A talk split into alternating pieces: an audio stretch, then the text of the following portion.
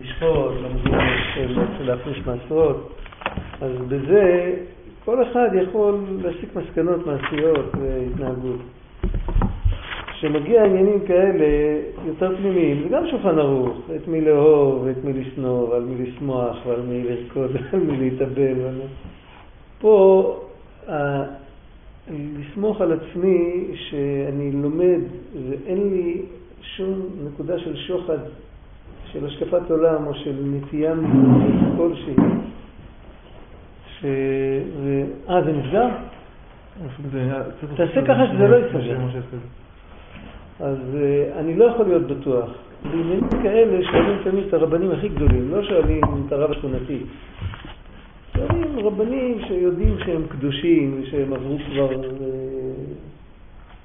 הם עברו איזה שינוי, וכבר הנטייה הטבעית שלהם כבר התבטלה על הקדוש ברוך הוא. אז דברים כאלה, זה... באו פעם לאדמו"ר הרייץ, באו אליו פעם, הוא אמר את זה בצורה של בדיחה, אבל הוא היה מקרב את כולם. אז שאלו אותו, אתה מקרב יהודים שבשולחן ערוך כתוב עליהם מורידים ואין מעלים. זאת אומרת ש, שמותר להרוג אותם, ואם מותר אז צריך, כי אם לא צריך אז איך מותר? עשית תוריד שם את השלטר שלי. אז הוא ענה שזה כתוב בסוף השולחן ערוך, בסוף החלק הרביעי של השולחן ערוך. אבל קודם תבדקו אם אתם מקיימים את כל, השלוש, כל השלוש וחצי חלקים. אחר כך, אז זה בדיחה, אבל מה התשובה באמת? אחר כך להוריד או אחר כך... לא, אחר כך, אה, אחר כך נגיע לזה אז נדבר. הוא אמר את זה בתור בדיחה. כן, אבל היה בזה רמז. ואיך אומרים בצבע רמז דק באו יישק.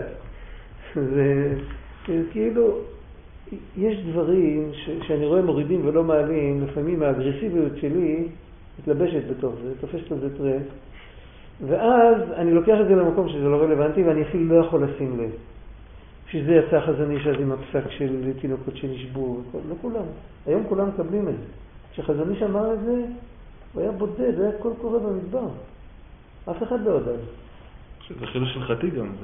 כן, אבל אף אחד לא יודע. מי חשב כך? אבל הוא עמד על שלו ככה חזק. היום כבר זה גרסא דיאנקותא של כולם. כן?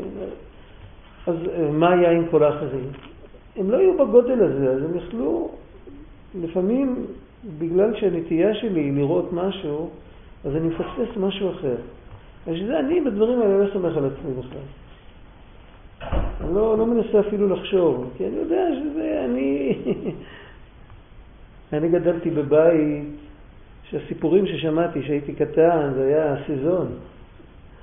אתה מכיר את תקופת הסזון? כן, החברים של אבא שלי היו באים לספר. אז אני, אני גדלתי בבית שהנטייה הטבעית שלי עד הסוף. זה להיות מאיר כהנא פלוס. אז בגלל זה אני כל כך נזהר, אני יודע שזה כלום, זה סיפורי ילדות, אין, אין לי שום, אין לי לא, שום לא, משקפיים אובייקטיביות לקרוא מה שכתוב בתורה ולא להיות מושפע מכל המשקעים שקיבלתי. ואם שואלים באמת אנשים? אז אני לא עונה על דברים כאלה, אני מסביר להם את מה שהסברתי עכשיו. יש לא, דברים... אמרת לשאול. לשאול, אז צריך לשאול אנשים גדולים, לא אותי.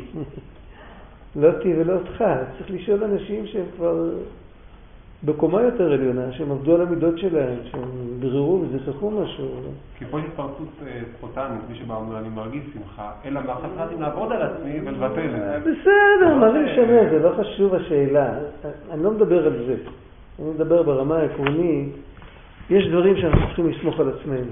יש דברים שאנחנו לא צריכים לסמוך על עצמנו. כשמגיע לנקודות מאוד פנימיות, אז uh, לפעמים אם עושים טעות בדרכי העבודה, אני יודע מה, אני מעריך באשרי יותר ממה שבעלולי נפשי את השם, זה לא נורא.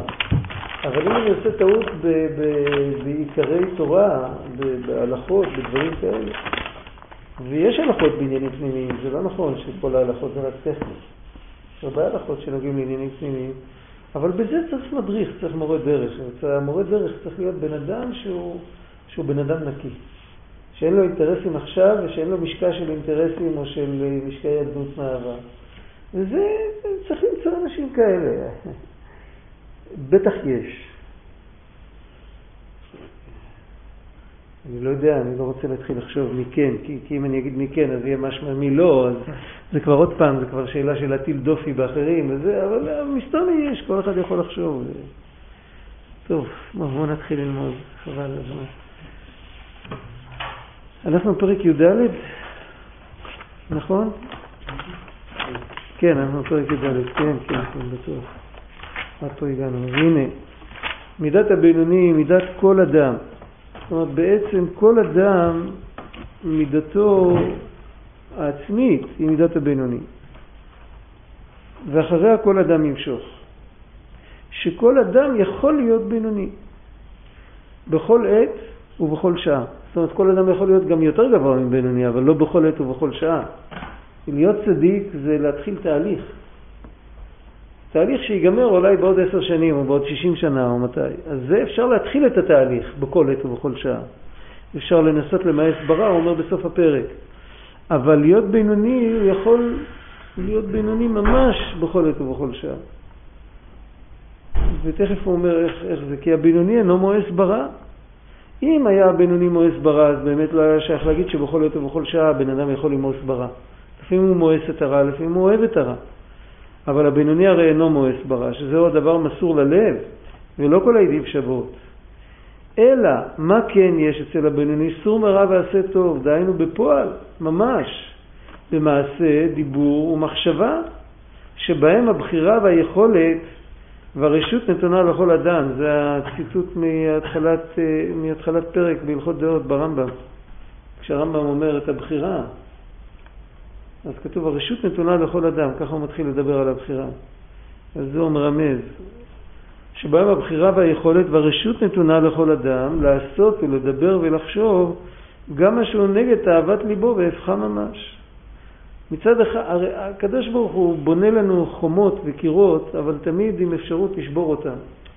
מלמעלה יש הבדל גדול, יש אחר כך, אחר כך הוא אומר לא אמיתים יהללויה, הוא מביא את הפסוק, הוא אומר שאי אפשר להרשים לעבוד השם לא שיעשו תשובה על העבר תחילה.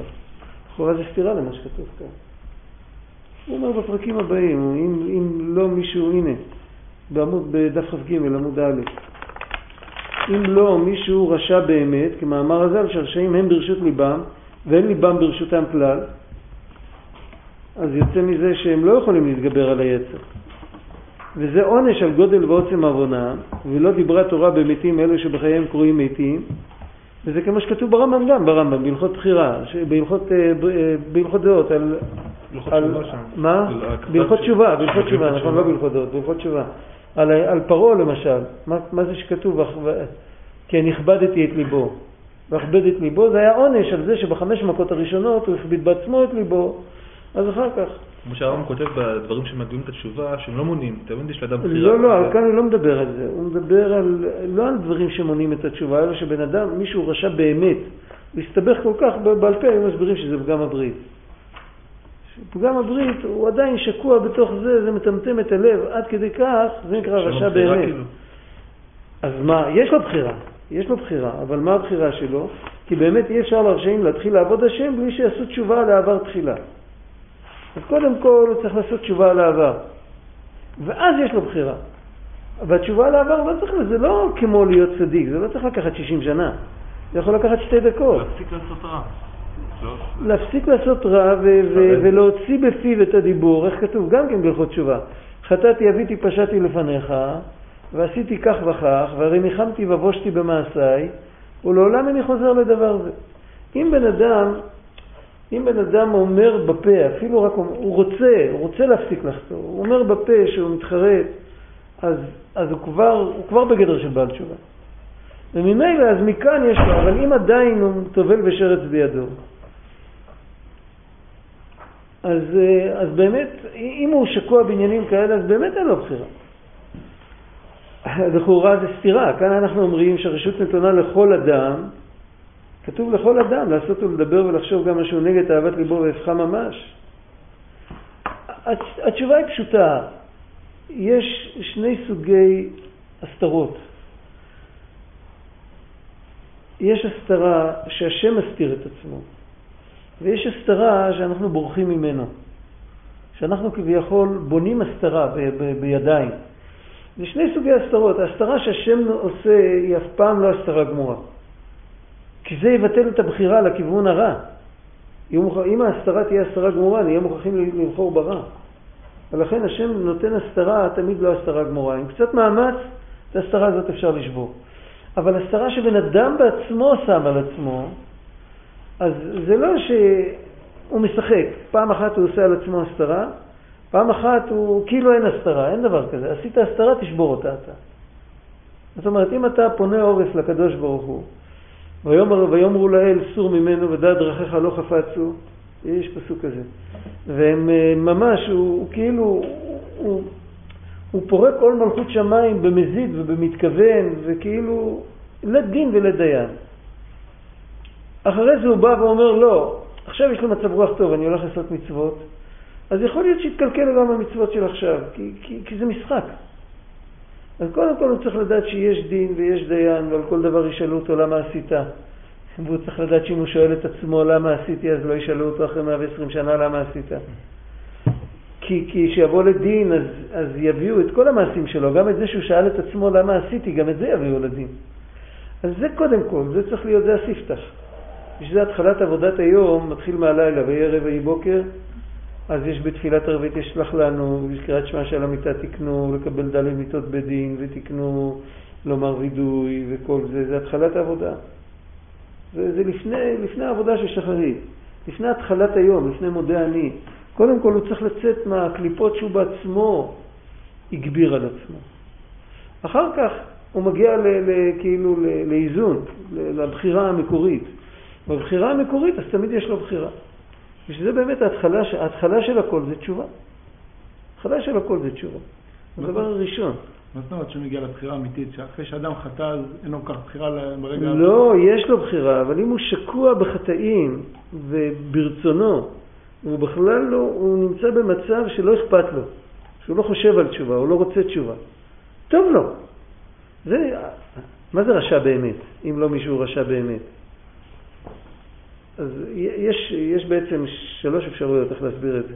יש הסבר אחד רשע באמת שהוא רשע גמור. יש הסבר רשע באמת שהוא שקוע בפגם הברית. אבל יש עוד עניין, יכול להיות שיש בו קצת טוב, הוא לא רשע גמור, אבל הוא רשע עם כל הלב, כמו שאומרים. הוא רשע באמת. זה בעצם, מזה הוא בסוף נהיה רשע גמור. כי מה זה רשע גמור? אחד שלא מתחרט אף פעם. איך, איך הופכים להיות אחד שלא מתחרט אף פעם? למה שהוא לא יתחרט? כל יהודי מתחרט אם הוא עושה דבר לא טוב. למה? מאיפה זה בא שלא מתחרט? אם הוא עושה את הדבר הלא טוב עם כל הלב, אז למה שהוא יתחרט כך? אה, כשאנחנו עושים, אה, כשאנחנו עושים דבר רע, אז אפילו בשעת מעשה כבר אין לנו לב לעשות את זה. אנחנו כבר מתפתלים. בשעת, בשעת העבירה כבר מתחילים להתפתל. הבן אדם עושה עם כל הלב, אז אחר כך הוא הופך להיות רשע גמור. הוא, אין לו, אין לו בכלל, אין לו נקיפת מצפון אפילו, אין לו כלום. אז אחד כזה שהוא רשע באמת, רשע גמור, אז הוא לא המתים יעללו יודקה, אז לא שייך אצלו להגיד יש לו בחירה, מה יש לו בחירה, לך תדבר איתו. אין לו מוטיבציה לבחור בטוב. בחירה זה שייך כשיש לי מוטיבציה לבחור בטוב, יש לי פיתויים לבחור ברע. אז הפיתויים מול המוטיבציה יוצרים איזשהו איזון של בחירה. אבל כשאין לי, לי שום מוטיבציה לבחור בטוב, זה הטוב. זה הטוב. הרע הזה זה הטוב. גמרנו, אין טוב. אין, הוא לא מכיר טוב אחר. לא יהיה שהוא לא מכיר, הוא יודע, הוא יכול לפתוח דף גמרא וללמוד. אבל אין לו שום רצון לזה. הוא הכניס את עצמו למצב כזה שהוא לא רוצה את זה בכלל. הוא רשע עם כל הלב, הוא רשע באמת. זה, את הרצון הזה הוא צריך לשבור קודם. אסתר אסתיר פניי זה בעצם בא מצד הבן אדם? אז יש אסתר אסתיר שהקדוש ברוך הוא מסתיר. מה שהקדוש ברוך הוא מסתיר זה המציאות שלנו. אם לא היה האסתר הזה, לא היינו יכולים לחתור. אה, כן, אבל מה זה האסתר אסתיר? למה כתוב פעמיים? הכפול, כן, שזה... למה שכתוב פעמיים זה שבן אדם אפילו לא מרגיש שיש אסתר. אסתר יותר גדול. בדרך כלל זה בא מצד האדם, זה הולך ביחד, אבל זה לא, לא מחויב במציאות. יכול להיות שקדוש ברוך הוא מסתתר הסתרה בתוך הסתרה, וזה לא. יש מקומות שכתוב שזה מצד מעשה האדם. זה כמו שעבר אדם עבירה ושנה בה, נעשית לו כהיתר. אה, נעשית לו כהיתר זה עוד לא הסתרה גמורה, כי נעשית לו כהיתר, הוא יודע, שזה, הוא יודע שהיתר זה לגיטימי וזה רק כמו היתר. אבל יש בחירה, יש בחינה כזאת שהכל, כל העבירות בעיניו כמישור, זה לשון שחזר. כן. הוא לא צריך לחפש לגיטימציה בכלל. אז אתה מבין? אז זה, זה הסתר גמור. וההסתר הגמור הזה הוא בדרך כלל מצד העוונות של האדם, מצד הרצונות של האדם. הרבה פעמים מדברים על אני הוויה לא שיניתי ושאני לא עומד אחר כותלנו, שכל ההסתרות זה דווקא מצד האדם. זה לא כל ההסתרות, זה לא כל ההסתרות. ואם אני, גם ההסתרה שהקדוש ברוך הוא מסתיר את עצמו, אם אני ארצה היא לא תהיה הסתרה. בזה שאני מתרשל, אז אני נותן כוח להסתרה הזאת. אבל יש הסתרה שהיא כל כולה מעשה ידי אדם. שם זה לא מספיק לא להתרשל. שם, שם אני צריך פשוט לקחת, על זה נאמר חומת בציון, הורידי כנח על דמעה.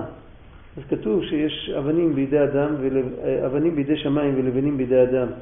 אותיות נקראים אבנים בספר יצירה. אז אם בן אדם לומד תורה ומתפלל, זה נקרא אבנים. אם הוא מדבר דברים בטלים ועושה שטויות, זה נקרא לבנים. ולבנה, כשבוכים עליה, אז היא נמסה מהדמעות. זה נקרא חומת בציון הורידי כנח על דמעה, כדי לשבור את החומה. תורידי כנח על דמעה, שם מדובר על חומת, חומה שלילית של חומת בציון.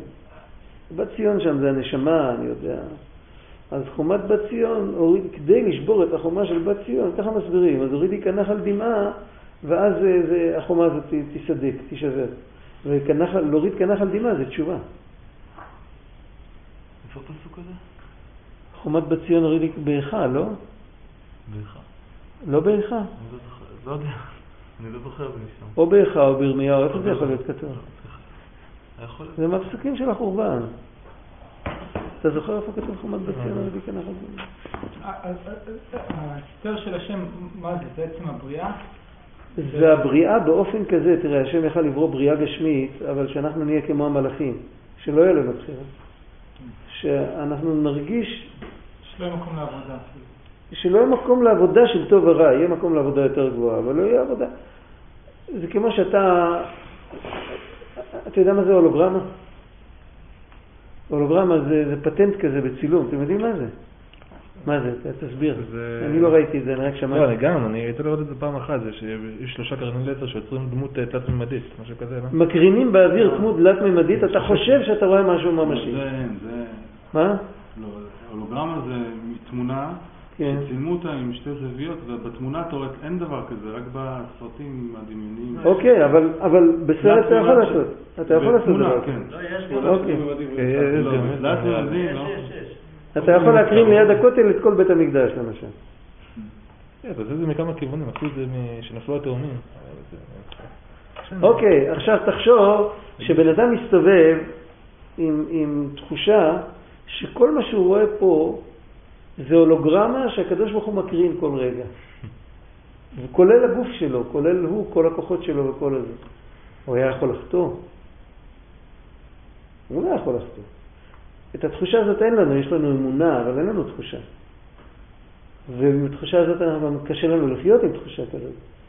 אז זה ההסתר שהקדוש ברוך הוא מסתיר. אבל ההסתר הזה שאני יכול למרוד בקדוש ברוך הוא, יהודי הכי פשוט. הוא יודע, הקדוש ברוך הוא ברא אותי ונתן לי תורה ואמר לי לקום בבוקר ולהניח תפילין. ואחד אומר, לא, אותי זה לא מעניין, אני אעשה מה שבראש שלי. זה הסתר שאני עושה. אז אם אני שקוע בתוך ההסתר הזה, את ההסתר הזה אני צריך לפרק. כשאני אפרק את ההסתר הזה, יש לי בחירה. וההסתר שדיברת עליו שהשם בעצמו עושה. אז ההסתר הזה לא מפריע. אם לא יש לי אמונה שהשם ברא את העולם, אני מרגיש את העולם קיים, נפרד, אני לא מרגיש שהולוגרמה שהשם מקרין. אבל בכל אופן, העולם הזה הוא עולם שהשם ברא אותו, וצריך אה, לא, לשמוע בקולו. עם ההסתר הזה, אבל לא אין אפשרות להתמודד בשום אופן. אפשר להתמודד, לא, אבל זה לא תנאי. זאת אומרת, כן, זה לא תנאי, אפשר לקיים תורה כן. ומצוות. הרבה יהודים טובים לא ידעו את תורת הבעל שם, שהשם בורא את העולם בכל רגע. לא למדו את השלה הקדוש, לא למדו כתבי אריזל, וקיימו תורה ומצוות בפשיטות ויושבים בגן עדן. כן, אבל זה גם משתנה עם הדורות, נכון? ההסתר, הצורת הסתר הזה. דור המדבר היה לו הסתר אחר. נכון, אבל תמיד היה הסתר, כי עובדה שתמיד היו חטאים. כן, אבל... היה לו, היה לו המון ניסים ונפלאות וכל זה, אבל ההסתר הוא, אחרי ככלות הכל, גם ההסתר שהשם עושה וגם ההסתר שהאדם עושה, המיקום של ההסתר הוא במוח. כן. תמיד. אז היה להם, היה להם מין, אה, נגיד היה אסתר שקראו לו קורח, היה אסתר שקראו לו דתן ואבירם, היו כל מיני. אז הוא מצא איזה, כל העדה כולם קדושים, אז זה היה ההסתר שלו. הוא היה הסוציאליסט הראשון. בעצם ההסתר זה מדוע לממש... תתנסו על קהל השם? ההסתר הוא לממש את החופש בחירה, כי בלי ההסתר לא יהיה חופש בחירה. נכון. בלי ההסתר הזה אין חופש בחירה, אבל יש הסתר יותר קשה, שהוא כבר לוקח את הבחירה לכיוון מטה. שכבר מצד שני כבר אין בחירה. שהבן אדם בוחר לא לבחור, כאילו. זה- כן, הוא בוחר לא לבחור והוא מקבע את עצמו שם. למשל, מה שכתוב בשולחן ערוך, לא לתת לתינוק יהודי לינוק מנוכרית, כי זה מטמטם את הלב. אז מה יקרה אם מטמטם לו הלב? איפה כתוב? הרי מותר לתת לפי ההלכה. זה, זה כמו שקסי רישק דתאבה לחמתא דשמיא. אז שמעתי פעם אחד מהרבנים שאמר שזה סרח דאורייתא. אחרי שהגמרא אמרה את זה, אז לגלות את הראש, יש בזה זה פגם במצוות עשה של יראת שמיים. חוץ מזה שזה מנהג ישראל לכסות את הראש, אבל היות שחז"ל אמרו שזה מועיל ליראת שמיים, ושמורידים את זה אז זה פוגם ביראת שמיים, אז זה ענף צדדי, קטן, אבל של אותה מצווה. אז אותו דבר, העניין שלי, נגיד מישהו מטמטם את ליבו על ידי תאוות, אפילו תאוות היתר, הוא מטמטם את ליבו, אז הוא מונע מעצמו לאהוב את השם. אי אפשר לאהוב את השם עם, עם, עם טמטום. ויש דברים יותר גרועים, כמו שאמרנו, או פגם הברית, או מישהו רשע גמור, הוא רשע השקפתי. לא נגיד כך, יש, יש בלקוטי מהר"ן יש ביטוי רשע ירא. זאת אומרת, הוא הולך על מסירות נפש עם הרשות שלו. הוא רשע, הוא, הוא צדיק ברשעות שלו. איפה זה בלקוטי מהר"ן? בלקוטי, אני לא זוכר. אז, אבל על כל פנים, זה הביטוי, זה ביטוי שמתורגם מיידיש. אפרו מראשה. זה רשע, רשע, שה, רשע דתי, שהוא מאמין, הרשעות הפכה אצלו הדת שלו. אידיאולוגיה. אידיאולוגיה, הוא רשע אידיאולוגי, אז זה בדיוק המילה, אה, חיפשתי את המילה. כמו עמלק, זאת אומרת. עמלק, משהו כזה, מה בסגנון. אז אחד כזה, אז זה, זה יותר מה שטמטום הלב שלא נותן לאהוב את השם. זה לא נותן בכלל להתגבר על העצלות, להתחיל לעשות מצווה. זה, זה... מה פתאום להתגבר? האידיאולוגיה היא בכיוון ההפוך בכלל. האידיאולוגיה היא שכל אחד יעשה את, את מה שהוא רוצה, בחופש הפרט. זה האידיאולוגיה, אז, אז גמרנו, אז מה, אם כן למה זה אנוכי? בשביל מה להתאמץ? וזה חייבים תשובה. כתוב בשיחות הר"ן שרבנו דיבר שהולך לרדת לעולם חושך גדול באפיקורסות. כן. אז על מה- על מה- על איזה הסתר הוא דיבר? על מצד- מצד העולם? מצד מה שהולך לקרות בעולם? לא, זה קודם? כל זה יורד מלמעלה בתור, בתור ניסיון. ניסיון. אז זה יורד אצל אומות העולם, האפיקורסות לא התחילה אצלם. בסדר, זה הגיע אלינו. לא, זה שזה הגיע, אנחנו לקחנו את זה. לקחנו את זה, בסדר. זה לא הגיע, זה לא הגיע בעל כורחנו. התחילו, יהודים יצאו מהגטו, תקרא את התולדות של ההשכלה באירופה, יהודים יצאו מהגטו, אז התחילו לפזול לעבר, ה... לעבר כל ההשקפות של הגויים וכל זה. אז זה, זה באמת היה, החלק הזה, מה שאנחנו לקחנו את זה, על זה אי אפשר להגיד שהעמידו אותנו בניסיון. זה, זה כבר, כך כבר- זה דבר שאנחנו לקחנו. את זה אנחנו צריכים לתקן. מי שנולד אחר כך, זאת אומרת, אנחנו כבר נמצאים בעולם שאנחנו... נו, בסדר, אז מה?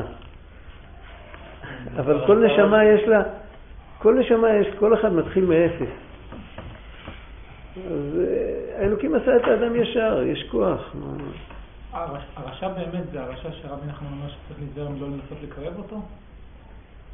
לא, שם מדובר על משהו אחר. שם מדובר על מישהו שאם אתה מקרב אותו, הוא ימשוך אותך.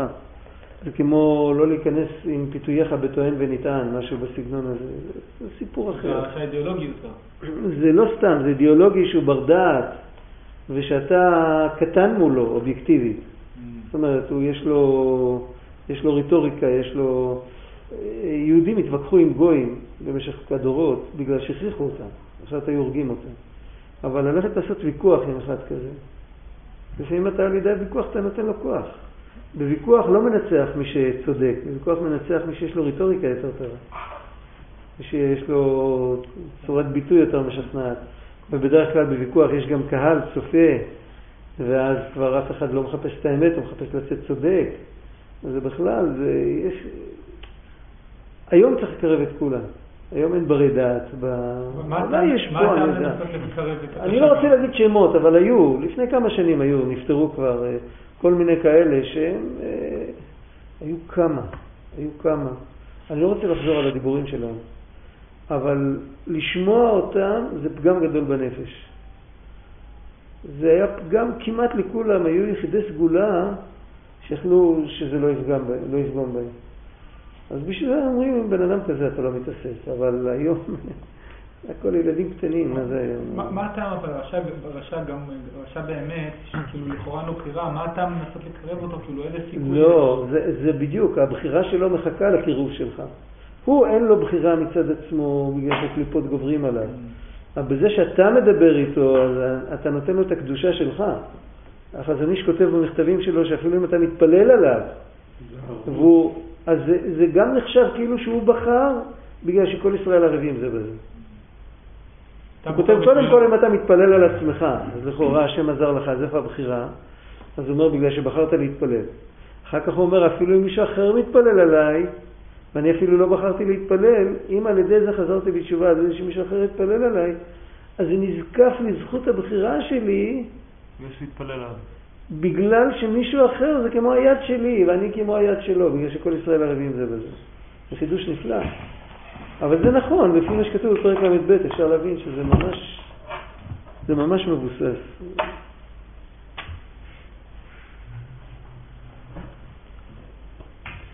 עכשיו, איך הוא יכול, איך הרשות נתונה לכל אדם? הרי הוא נורא מתחשק לו לחטוא. בקושי יוצר את עצמו. אומרים לו שהוא יכול להיות בינוני בכל עת ובכל שעה, איך זה יכול להיות? אז הוא אומר לא, כי אפילו, כי גם בשעה שהלב חומד ומתהווה איזו תאווה גשמית, בהיתר או באיסור, חס ושלום, בכל אחד יש חידוש. בהיתר מצד אחד, אז יותר קשה להתגבר, זה מיותר באמת, זה לא לשם שמיים, אבל מצד שני, אין לי את הסנקציה, אין לי, אני לא יכול להגיד לעצמי שזה אסור. ובאיסור, מצד אחד יש לי יותר כוח להגיד לעצמי שזה אסור, מצד שני כתוב שהיצר הרע שמפתה לדבר איסור, הוא יצר הרע יותר קשה. אז בכל אחד יש חידוש, אז בין אם זה בהיתר, בין אם זה באיסור חס ושלום, החס ושלום רק על האיסור? או- אה, חס ושלום הוא על האיסור, כן, בין באיסור חס ושלום. תמיד זה ככה. יכול להתגבר או להסיח דעתו ממנה לגמרי. זאת אומרת, אם הוא ימשיך לחשוב, אז הוא ייפול. אם למשל יגידו לו, תחשוב כמה זה רע, כמה זה גרוע. כתוב, האור החיים הקדוש כותב את זה. זה מובא בספר המידות, הלשון של האור החיים, זה אור החיים בפרשת קדושים נדמה לי. הוא אומר, אל תיכנס עם פיתוייך בטוען ונטען. כי אריכות המחשבה, אפילו בבחינת השולל, אפילו אם תחשוב כמה זה שלילי, אז בסוף זה יכריח אותך לעשות. אבל בשביל זה כתוב כאן, איפה זה, איפה זה נאמר? באור החיים, אולי בקדושים, אני לא זוכר. למרות שיש בחינה דווקא כן אה, למאוס ברע. כן, אבל לא מתי שהוא מגיע. כן. הוא צריך לא. לקבוע זמן לחשוב, להפך, זה מותר לעשות מתי שהבן אדם נמצא במצב גבוה. אבל לא- מתי לא- שהוא לא בתור עצה לצ- לצאת מהרע. מה? לא בתור עצה לצאת מה... לא, חס וחלילה. אסור. יש, יש בבעלי המוסר שיטה כזאת, לעסוק במקורות. מתי? כשהולכים לבית המוסר, להתבודדות, לא מתי שהיצר הרע מגיע ומפתה אותך. מתי שהיצר הרע מגיע ומפתה אותך, אומרים לך תברח, תיקח ספר. לא יגידו לך שאז תשב ותחשוב. משום מה תמיד מלמדים שמביאים את בעל התניא כנגד אה, אה, חסידיות שונות, שהוא באמת אומר להפיר, זה רבי נחמן בן מנביסי. אבל אומרים שזה, מביאים, אומרים שיש שיטות שונות, בעלי המוסר, היום הפסיכולוגיה המודרנית, כל הזמן נכנסת לתוך הרע, לא, זה בזמן הרע. לא, אבל... אה, הפסיכולוגיה אבל המודרנית הרע. הזאת כבר עבד זכרה, היום כבר יש אסכולה שמוחקת את התזה הזאת לגמרי, והיא מצליחה דווקא היום. אבל זה לא חשוב. אבל... תמיד תמיד אמרו לי חב"ד זה שיטה בפני עצמה. תראה, תראה, תראה, תראה, בוא אני אגיד לך משהו. כשלומדים גמרא, יש כלל שיש סתירה בין שני תוספותים. אז להגיד שזה שני בעלי תוספות, זה כלל בישיבות. זה התירוץ האחרון. אם אין ברירה. אומרים שיש שני... מה? גם בגמרא עצמה, ש... גם בגמרא עצמה. קודם כל, תבין נכון ותראה שאין סתירה. בדרך כלל, בלימודים האקדמיים, אז זה התירוץ הראשון. שמת לב? אני עברתי את הלימודים האקדמיים. אתה שמת לב? אז זה התירוץ הראשון. שבע שנים. כן, אבל זה, זה, זה התירוץ הראשון. התירוץ הראשון זה למצוא אפיונים ואסכולות וטורי בפרודה. ארכיאולוגיה כזה. יותר מעניין. ארכיאולוגים, זה, יותר, זה לא רק יותר מעניין, קודם כל זה יותר קל. זה פשוט. חוץ מזה, יש לך, אתה יכול לכתוב עבודה, אתה יכול לקבל מלגה, אתה יכול להוציא דוקטורט. כן, אתה עושה שיטות, אתה עושה... אבל אם אתה מסתכל לעומק, יש הרבה פעמים שהסוד של הסגנון, יש איזה בתרע"ב, יש איזה מאמר. אתה מכיר את הספר? רק אה, לא לא בפנים. לא בפנים. ספר מאוד עמוק. הסוד של הסגנון הוא סוד מאוד נעלם. הוא אומר שם שלפעמים שני ראשונים אומרים את אותו דבר, כל אחד בסגנון אחר. כשאתה לומד בשטחיות אתה רואה שזה הפוך, וזה אותו דבר. יש לפעמים הפוך, ששניהם אומרים דבר שנראה לך שזה אותו דבר, כשאתה לומד את זה לעומק אתה רואה שהם הפוכים. והוא מסביר שם מאיפה בא, יש עניין שמאיפה בן אדם מקבל את התוכן. ויש עוד מקום מאיפה הוא מקבל את הסגנון. את הסגנון הוא מקבל ממקום אחר. את הסגנון, את התוכן מקבלים מהבינה, את הסגנון מקבלים מהחוכמה. הסגנון מראה יותר על האופי של הבן אדם מאשר התוכן. זה, זה עניין שלם, והרבה פעמים ההבדלים בין המאור עיניים ל- לליקוטי מהר"ן, לליקוטי המרים, ל- לעוד כל מיני ספרים, זה הבדלים של טרמינולוגיה ושל סגנון. בשביל להכיר את זה, יש לפעמים הבדלים בשיטות, אני לא אומר שאין, אבל לא כל כך הרבה כמו שהם עושים. כשאתה, כשאתה לומד את זה לעומק, אתה מנסה לחיות כל דבר, אז אתה רואה שבאיזשהו מקום כל אחד ביטא את אותו דבר במילים שלו. ולפעמים המילים הפוכות. הטרמינולוגיה היא כל כך שונה.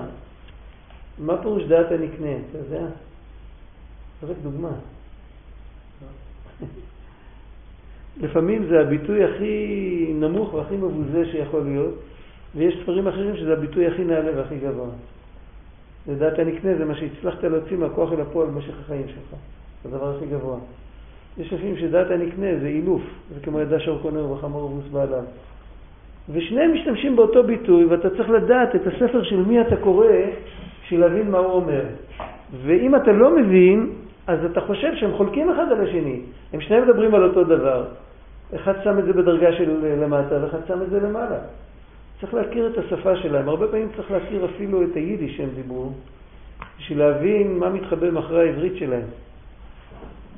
זה בלבול גדול, היום אה, אין, אין אנשים שמבינים את זה. זה יש. בחינה במה שהוא אומר, ש... על כל פנים- לא- לא את ה... נגיד, שאם יש לאדם... העלאת המידות, זה עניין אחר. אני הבנתי שזה הוא מתכוון. איך לומדים את זה? בהעלאת המידות זה עניין אחר. העלאת המידות יש מחלוקת גדולה בין תלמידי המגיד, למה המגיד והבעל שם טוב התכוונו, אם התכוונו לצדיקים, התכוונו לכל אחד. בליקוטי מהר"ן כתוב לא להתעסק בהעלאת המידות, ובתניא כתוב לא להתעסק בהעלאת המידות, ויש עוד כמה ספרים שהשפת אמת לא, לא מזכיר את העלאת המידות אפילו, הוא לא מזכיר, שהוא הוא לא מזכיר. ותלוי גם מה מגיע, איזה מידה רעה, ונדבר על זה, בהמשך נדבר על זה, פרק כ"ח.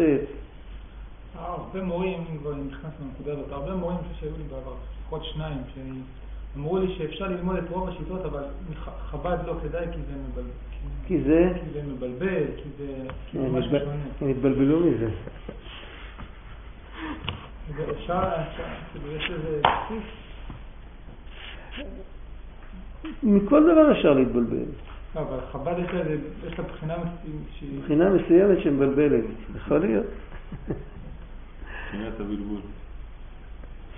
אז מה מה ההבדל בין מה שהרב אמר לפרק שלנו, בין כ"ח לכאורה... לא, שם הוא תורה? מדבר על משהו אחר הוא לגמרי. אומר להצליח על דעת, כי איך יעלו למעלה כמו... וגם פה הוא אומר להצליח את הדעת. והרב אמר ששם באמת יש שיטות אחרות. לא. בהעלאת המידות הוא גם מדבר בשעת מעשה. לא, אני רואה שאני כן אצטרך לדבר על זה, אין לי ברירה. אני לא אוהב לסטות מהנושא. יש, המפתח של כל זה, זה כמה שורות בליקוטי מהר"ן, אפשר להבין את הכל. כתוב שם כך, כתוב שבן אדם צריך להיות, לרחם על בשר הגוף. אני לא זוכר באיזה תורה כתוב שצריך לרחם על בשר הגוף. כ"ב, כ"ב. כ"ב, אה נכון, למדנו את זה.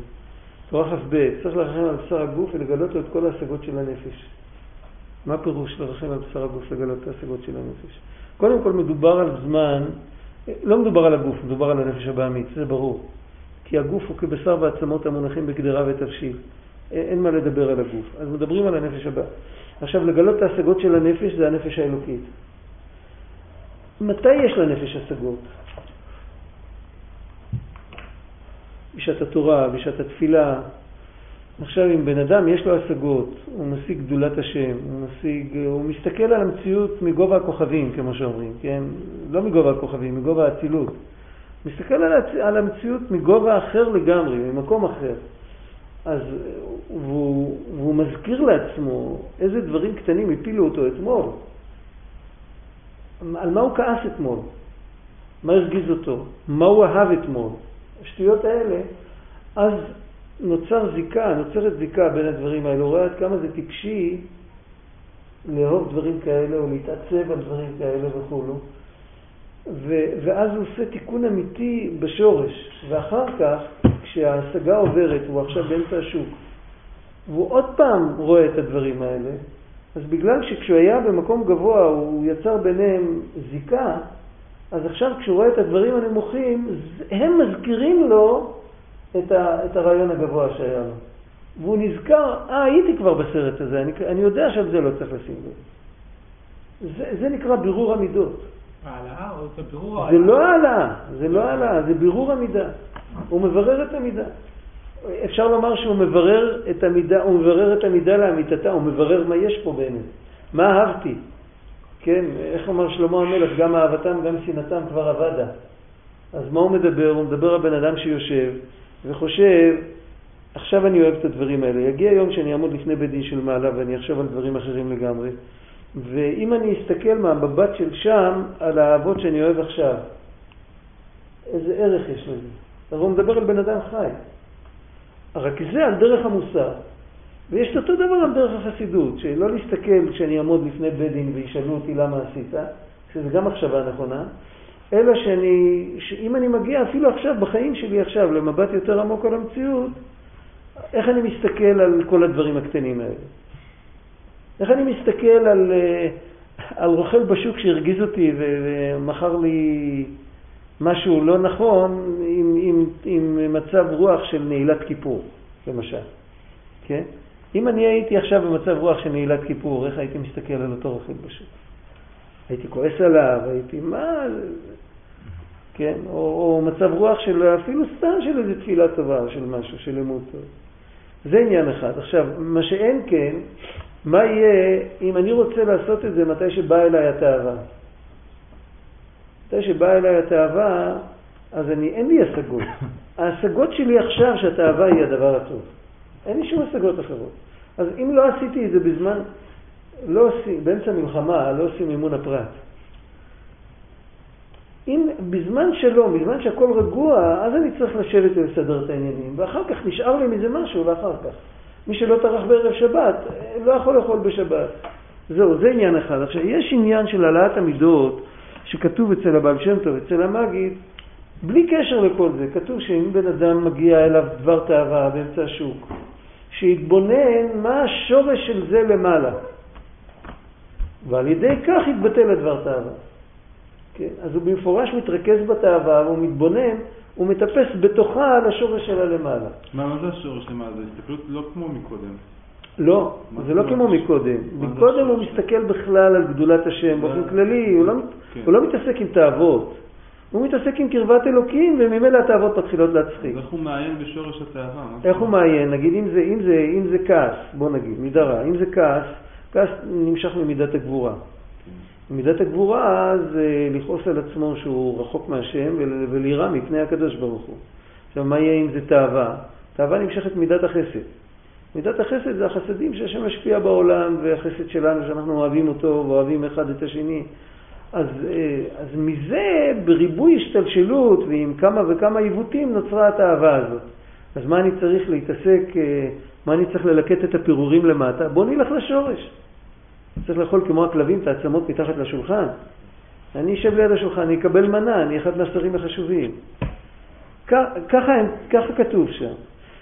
בתניא כתוב שאף אחד לא יעשה את זה, רק הצדיק. מדוע? כי הצדיק, אצלו התאווה לא מתחברת אצלו למה שהוא חי בתוך עצמו. אין לו, הוא תיקן את התאווה שלו. עכשיו, למה התאווה הזאת מושכת אותו? היא לא מושכת אותו, רק בגלל שיש אנשים אחרים שהם לא תיקנו את המידות שלהם. ועל זה יש גם תורה ארוכה בליקוטי מהר"ן, יש הבל אשר נעשה על הארץ. יש רשעים שמגיע להם כמעשה הצדיקים, ויש צדיקים שמגיע להם כמעשה הרשעים, שבני אדם חושבים מחשבות לא טובות ומדברים. הם מדברים על הביזנס, אבל הדיבור מבטא בצורה סמויה את המקום הרוחני שבו הם נמצאים. ואז זה מקרין. וזה, במקום אחר כתוב שדיבורים של רשע בר דעת הם יכולים להוליד בשומע תאוות ניאוף. שזה אסור, אסור לשמוע דיבורים של רשע בר דעת. צריך להיזהר מזה. היום שומעים בכל מקום, אה, לא יודע כמה הם ברי דעת, יכול להיות שזה הנס שלנו שאין ברי דעת של הרשעים. מה העניין דווקא של בר דעת, כאילו. בר דעת זה רשע פיקח ו... כן. אבל למה דווקא הוא מוליד ניאוף? מה? כי דעת קשור עם הקו האמצעי, עם היסוד. בר דעת זה אחד שיש לו סברה חזקה, לא זה... אה, יש לו, יש לו בירור, הוא יודע, הוא יודע מה הוא רוצה, יש לו כריזמה, אפילו כשהוא מדבר הוא ידבר על מזג אוויר, לא משנה מה שהוא ידבר. הוא ידבר על אה, נדידת הציפורים, אבל אם הוא רשע בר דעת ומקשיבים לו, אז זה כמו נגינה של רשע, גם כן לזה יש תורה ולקצה מה. אבל על כל פנים, קורה שהצדיק קולט דרך האוויר כביכול, הוא קולט את המחשבות של אנשים אחרים, בפרט אם האנשים אחרים קשורים בו. ומאמינים לו, מאמינים בו. אז הם, המחשבות האלה באות אליו כדי שהוא יתקן אותן. והצדיק, היות שהוא לא מתחבר לרע, אז הוא נשאר על אדמה יבשה, הוא לא בתוך המערבולת. אז הוא יכול לתת יד לעניין הזה ולהוציא אותו. ומה שאין כן, אחד שהוא בעצמו נמצא בתוך העניין. אז הוא יתבונן בתאווה כדי להגיע לשורש, הוא ייתקע בתאווה והוא יעשה אותה. אבל בשביל זה הוא אומר, העניין הזה הוא שייך רק, ל... רק לצדיקים, וכל אחד צריך לקיים היסח הדעת. יש איזו הגנה בפני הרשע בר כאילו בו? כמו על ניגון, שילמד תורה שבעל פה בלילה, יכול להיות, אני לא יודע. כי הרי יכול להיות שבאמת בתורה של הניגון הוא מתכוון גם על זה, כי ניגון זה לאו דווקא ניגון, ניגון. כן, הניגון שמושך. כאילו, כן, זה... אומרים נגינת חייו. כן.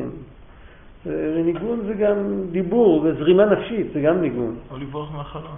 לא חפץ חיים זה נס, שהוא אמר שאם ייכנס לפיקורס ויתחיל לדבר, הוא פשוט, אני לא יודע מי זה היה. מי זה היה? נו. שיקפוץ מהחלון פשוט, הוא לא... כן, אבל אתה עולה על האוטובוס, והוא פותח שם אה, את הרדיו, והוא מראיין את אחד מגדולי האפיקורסים שבדור. אתה יכול לשבת ככה כל הזמן, לא יהיה לך כוח. תלוי כמה זמן. יש לך עוד שני תיקים וילד על הידיים. יום שישי מישהו בא ואמר לי... אתה נוסע בעמידה. הוא אמר לי מה... מה... מה... מה... זה ווקמן תמיד אה, טוב, זה כבר משהו אחר. ווקמן הוא תמיד טוב, אבל לא תמיד אתה יכול. הוא אין לו ניגון בשביל... אה, כן. מישהו אמר לי מה פרויד אמר, סתם אמר לי איזה כמה מילים כן. של כפירה. אה. הוא רק אמר לי את זה, מישהו פה רק הוא כזה... הרגשתי כאילו זורקים לך בוץ על הפרצוף ואומרים לך, למה אמרת לי את זה? למה? למה זה... אבל רק תדע לך, תירגע, היום כולם צוחקים עליו. אה, לא, בסדר, אבל זה לא רלוונטי. לשמוע דיבורי כפירה. למרות שבמוסדות עוד מלמדים אותו, כן. אבל הוא כבר לא רלוונטי. בכלל. בחזק. בשביל לקבל תעודה אתה צריך כן, לשמוע כן, את השטויות כן. שלו, אבל הוא לגמרי, הוא לא שייך. לא פעם ראשונה שמעתי כזה דבר, לא? לא, השם ישמור. על כל פנים, העבודה שלנו, יש, אה, מי שחלק על זה היה או הרבי מקומרנה או הרבי מזידיצ'וי, ואני לא זוכר בדיוק, אחד משניהם חלק על זה ואמר שזה כן שייך לכל אחד, אבל בפועל, אם מסתכלים אצל המגיד מקוז'ני, אצל רב לוי יצחק מרדיצ'ו, אצל... אה, כמעט אצל כולם, גם אלה שמדברים על לוי יצחק מרדיצ'ו מדבר על מדרגות מאוד גבוהות של ביטול וכל זה, אבל בעניין הזה של העלאת המידות אה, אין כל כך, אולי בנועם אלימלך, כי באמת זה ספר לצדיקים, אבל ככה אין כל כך המלצה להעלאת המידות, כמו... יותר מדברים על העניין של סור מרע כפשוטו, של... כי זה באמת שייך לרוב בני אדם זה שייך.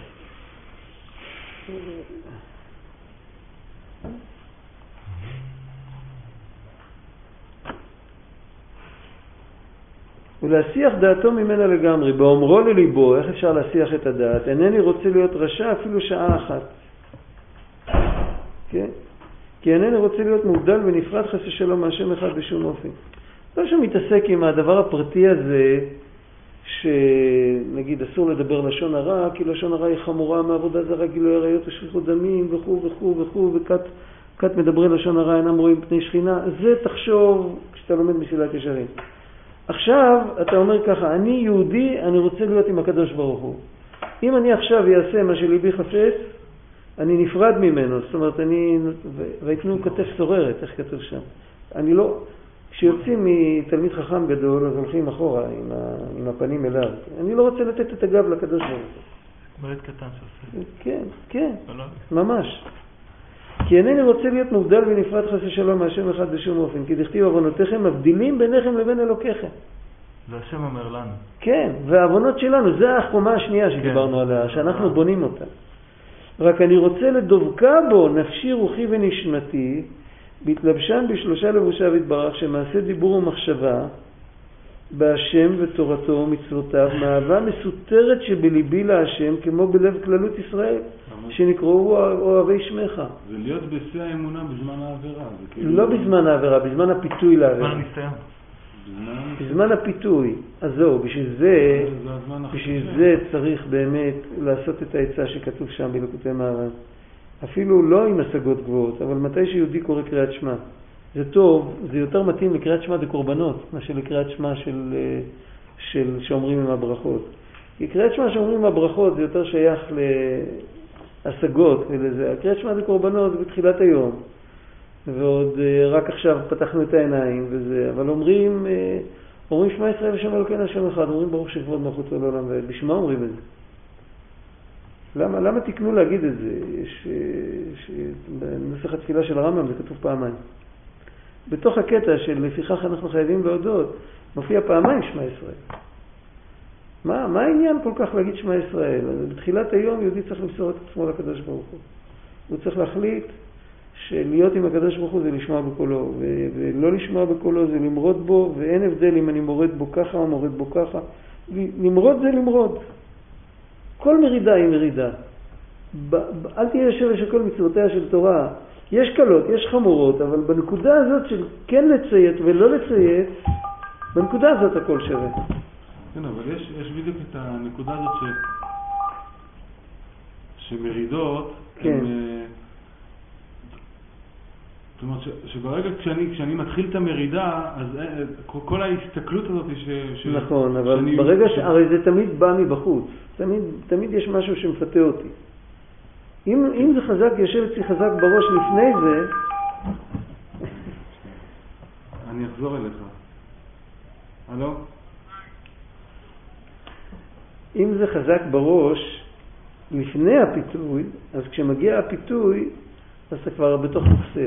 כן, אבל כמו שאמרנו מקודם, שאם היינו באמת יראים מהשם בצורה, אז כל, כל דבר היינו, לא היינו עושים שום מצווה.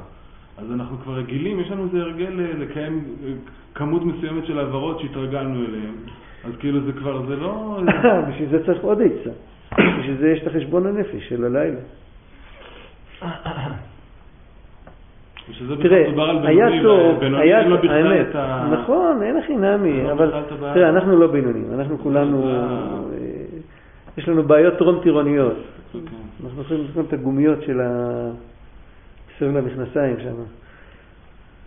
בוא נגיד ככה, בעצם מה שאנחנו צריכים לעשות, ההתחלה, זה מה שדיברנו קודם, דרך אגב, אמרתי את זה למשה קודם, יש סדר עבודה נורא פשוט, מה שכל אחד יכול לעשות בו, פשוט לחשוב על כל דבר שהוא הולך ועושה, ישאלו אותי אחר כך למה עשיתי את זה או לא, יבוא אליי בטענות או לא.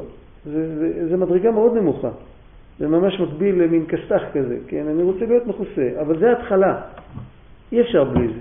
לא לחשוב שאני לא רוצה להיות נפרד מהשם, אני עוד לא במקום הזה. קודם להתחיל לחשוב, מה יגידו? הרי יגיע יום, אני צריך להחזיר את הנשמה, וישאלו אותי על כל שטות. כן, על כל שטות. ישאלו אותי איך נטלתי ידיים בסעודה. אז לא להיות חכם לאחר מעשה, להיות חכם בשעת מעשה. יבוא אליי בטענות על הדבר הזה או לא? מה יגידו לי על מה שאני עושה עכשיו? יגידו לי חזק וברוך או יגידו לי למה עשית ככה? זו שאלה. זה, אם בן אדם מתרגל יום, יומיים, חודש, אחר כך הוא יכול להתחיל לעשות חשבון בערב על כל איך עבר היום. קודם כל צריך להתרגל בלי לעשות חשבון, צריך להתרגל בצורה להכניס את זה להרגל, כמו שמתרגלים לעשן. בדיוק אותו דבר, חלק גדול מהסיגריות שבן אדם שמעשן, זה לא בגלל שמושך אותו הסיגריה, הוא פשוט רגיל שכשהוא מתיישב על הכורסה אז הוא מוציא סיגריה, הוא אפילו לא יודע מה שהוא עושה. זה צריך לבוא בדיוק לאותו מקום, צריך לבוא שכל תנועה שאנחנו עושים שהיא תתלווה במחשבה מה יגידו, מה יגידו לי על זה. זה. זה היסוד הפשוט, זה עבודה עם הנפש הבעמית, כמו שאומרים. זה עבודה, זה אפילו לא עבודת השם, זה עבודת עצמי. אבל זה, זה קודם כל. אחר כך אפשר להתחיל לעשות חשבון, לעשות סיכום, איך עבר היום, ולשאול את עצמי, למה עשיתי ככה ולמה עשיתי ככה. ברגע שאני מגיע למצב הזה, אני כבר פחות או יותר שליט במעשים שלי, ובשביל זה צריך ללמוד מוסר. זה בעצם הפרק של, ה, של הזהירות במסילת ישרים, הפרק, הפרקים הראשונים שם. ואחר כך, אני, כש, כשאני קצת יותר יודע מה אני עושה, מה קורה איתי, אז שייך לחשוב את מה, ש, מה שכתוב כאן. כשמגיע פיתוי שאני כבר לא אצטרך לחשוב אם יבוא אליי בטענות או לא, אלא שאני אתקדם טיפה הלאה ואני אגיד שאני לא רוצה. ואם לא יבוא אליי בטענות, מישהו שאל פעם שאלה, שאלה מעניינת. מה יקרה אם יבוא, מישהו ימצא איזה, לא יודע, ימצא איזה ברייתא, שיהיה כתוב שם שבשנת תשס"ו, לאלף השישי, קיבלו איש מפי איש, שבחודש טבת, ביום מסוים, מ-2 עד 3 בצהריים, מותר לעשות את כל העבירות שבעולם, לא שמותר לעשות, אסור לעשות. אבל מי שעושה את העבירות בשעה הזאת, אף אחד לא שואל אותו למה, ואף אחד לא נותן לו עונש. תחשוב על דבר כזה. וכולם יגידו שזה כתב יד אותנטי, אמיתי, זה בסדר, אפשר לסמוך על זה. אז יהיו אנשים שיעשו אז עבירות, ויהיו אנשים שלא יעשו. כן? כאן אנחנו רוצים, כל המטרה של הפרק הזה, שאנחנו נהיה מאלה שגם אז לא יעשו עבירות. זה עם העבודה הקודמת לא נוכל, לא נוכל להגיע לבחינה הזאת. אם אנחנו כל הזמן חושבים רק מה יגידו לנו, אז הנה, על השעה הזאת הרי הבטיחו לנו שעל זה לא יגידו לנו שום דבר, זה היפותזה, זה היפותזה, אבל... אבל כאן הוא רוצה שזה יהיה אמיתי. זה עדיין לא אמת, אבל זה תרגיל טוב בשביל לחנך את הבן אדם לפקח על מעשיו. אם לא מפקח על מעשיו, אז איך כתוב שם במסילת ישרים כסומה הולך על שפת הנהר? זה נורא ואיום. אז קודם כל שיתרגל לפקח על מעשיו. כשהוא רגיל לפקח על מעשיו, הוא צריך להתקדם טיפה, ולא לא מה ישאלו אותי. מה זה מה ישאלו אותי? מה אני אשאל את עצמי? מה זה מה ישאלו אותי? אני לא רוצה. אני רוצה להיות רשע. אז פה, במקום הזה, כבר יותר שייך.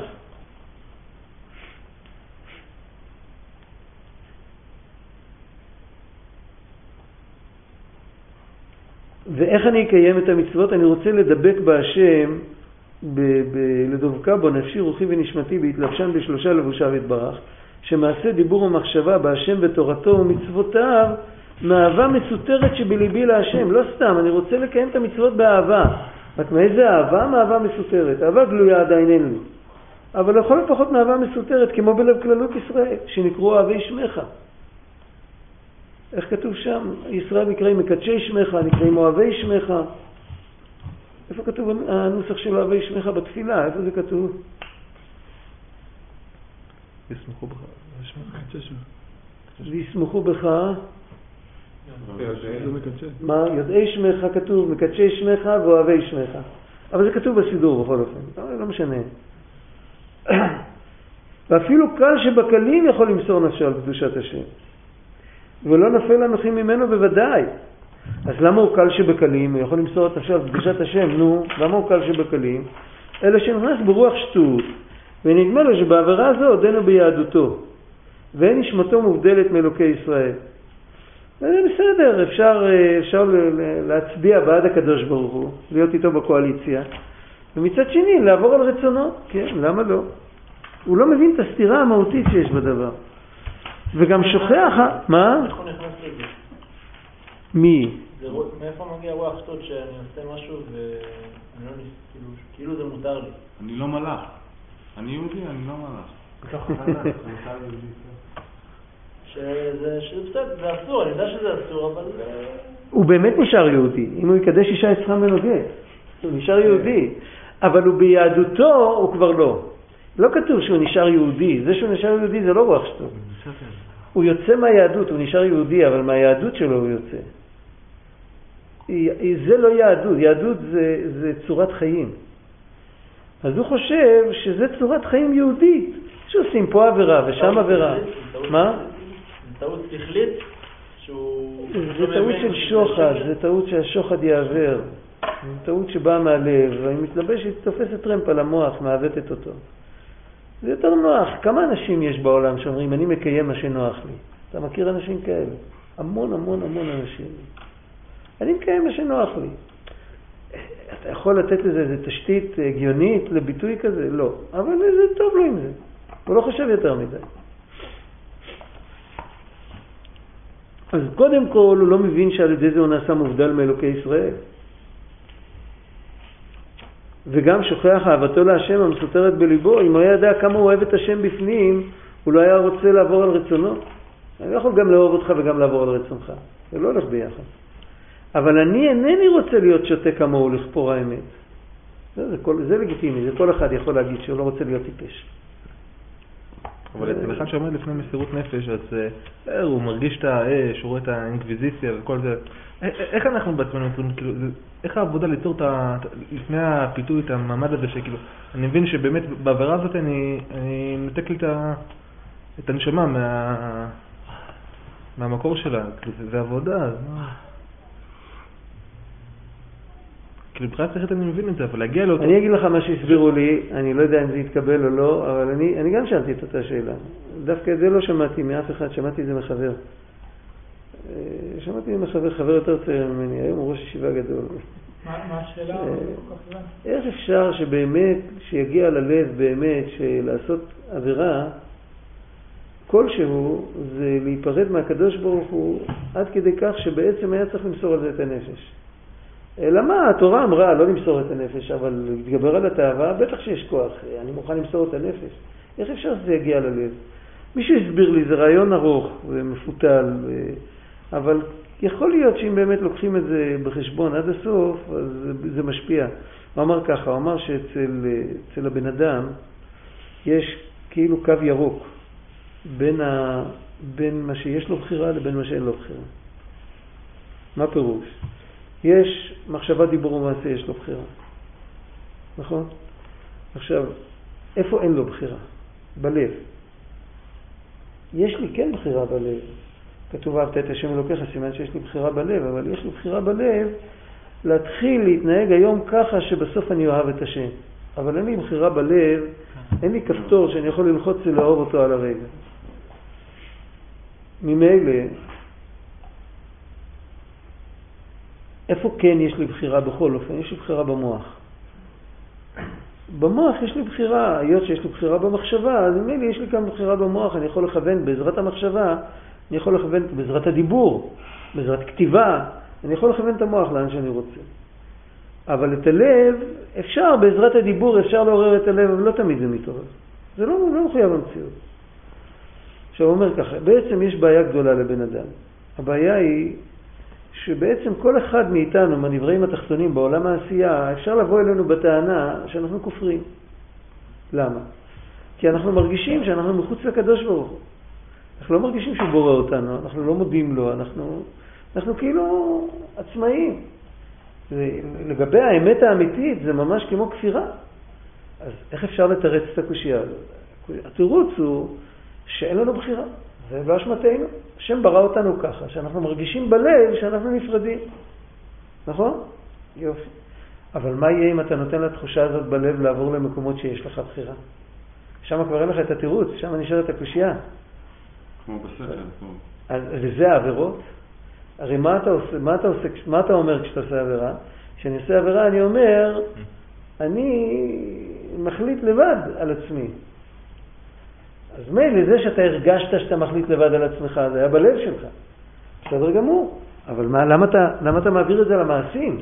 הרי במעשים יש לך בחירה. אז מילא, היות שנשארת הקושייה, אז בן אדם יכול להרגיש איך שזה נוגע לכפירה. שזה כמו עבודה זרה, כמו שהוא שם את עצמו, בתור, הוא האלים. אבל ללב יש יותר שליטה על המעשים מאשר לשכל. נכון, ללב יש שליטה על המעשים, אבל היא לא טוטאלית.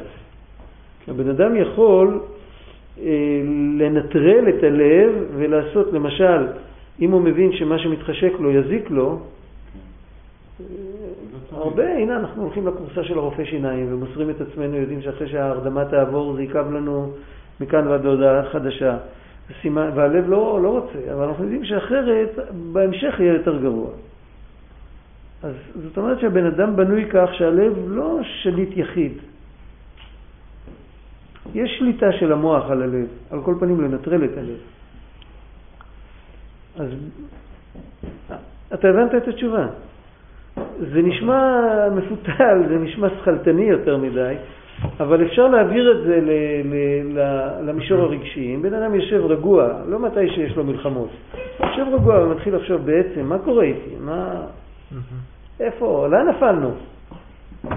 אני, אני מדבר על אני, יש לי יד, יש לי ראש, יש לי רצון, מה אני בכלל? מה, זה, זה דיבור של הקדוש ברוך הוא שנראה ככה. אז מה, איזה זכות יש לי בכלל לפתוח את הפה? מה אני אעשה? אבי שבשמיים גזר עליי, שאני ארגיש שאני קיים. בסדר, אבל מה, מה אני צריך לבחור? אני קיים.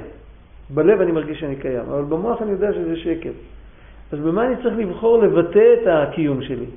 במה שהשם רוצה או במה שהשם לא רוצה? הוא מקיים אותי בשביל שאני אעבור על רצונו?